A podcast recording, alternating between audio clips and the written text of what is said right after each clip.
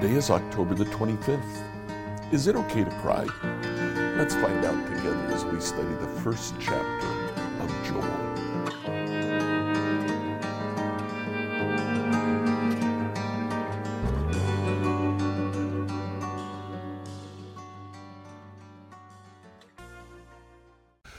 So we've finished the book of Hosea. Today we're starting the first chapter of Joel. We'll look through uh, all of Joel in the next two weeks. Um, after the opening statement, the Lord gave this message to Joel, son of Pethuel. We uh, begin to read, uh, Joel uh, begins talking about a plague of locusts. Hear this, you leaders of the people, listen, all who live in the land, and all your history is anything like this happened before. Tell your children about it in the years to come. Let your children tell their children, pass the story down from generation to generation. After the cutting locusts finished eating the crops, the swarming locusts took what was left. After them came the hopping locusts and then the stripping locusts too.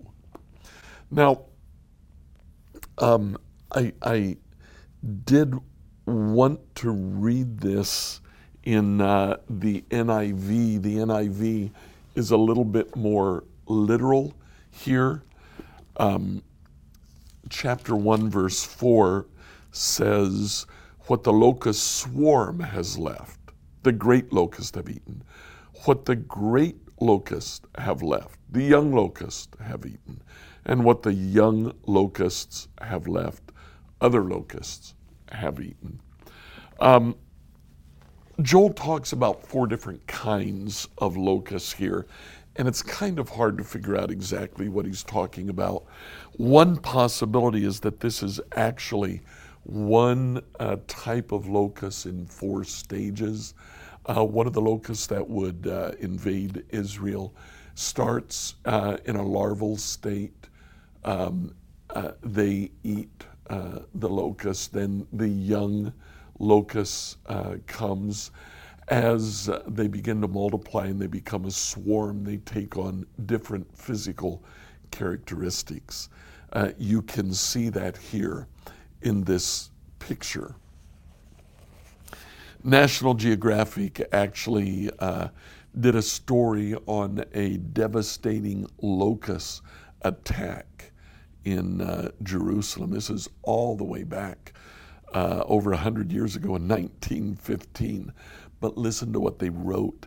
At the end of February, great clouds of locusts began flying into the land from a northeasterly direction. They, they go on to report that uh, they counted and in a 39 square inch, now that would be about a little over six inches square, 39 square inches, it was calculated that 60,000 eggs of locusts could be laid. Once hatched, the new brood started crawling across the ground at a rate of 400 to 600 feet per day, devouring every scrap of vegetation in their path. So a locust swarm is devastating. Joel goes on to describe this locust storm, swarm, how it completely took away any vegetation that was there. As a result, in verse 5, wake up, you drunkards, and weep, wail, all you wine drinkers. All the grapes are ruined, all the sweet wine is gone.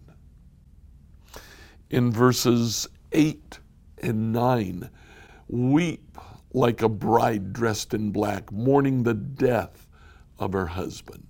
There's no grain, there's no wine to offer at the temple of the Lord. Uh, later in verse 9, the priests are in mourning, the ministers of the Lord are weeping. The fields are ruined, the land is stripped bare. The grain is destroyed, the grapes have shriveled, the olive oil is gone. All of these were implements that were sacrificed to the Lord. Then in verse 11, despair all you farmers, wail all you vine growers, weep because the wheat and the barley, all the crops of the field, are ruined. Now, this um, locust infestation actually does describe four stages of locusts. This would have taken place over a three to six month period. What that means is that the entire crop for that year, everything was absolutely destroyed. As a result, in verse 12, the last line says, The people's joy has dried up with them. Now, harvest was a time that normally you would celebrate. In the book of Isaiah, chapter 9, verse 3, Isaiah says, You will enlarge the nation of Israel, and its people will rejoice. They'll rejoice before you as people rejoice at the harvest. Harvest was a time for joy. There was no harvest. Their joy dried up. We started with the question Is it okay to cry? Actually, it is. Uh, don't be afraid to show the Lord the depth of your emotion. David frequently would cry before the Lord. We saw other kings and other major figures in Israel who would not be afraid to cry before the Lord. Take a look at your own life today. Is there something that you need to cry to the Lord about? Don't be afraid to show your emotions to God. Like, follow, and subscribe to this devotional on whatever platform you use to listen to it. Email your questions to us at questions at becomehope.com. Tomorrow, we'll answer the question What is the day of the Lord?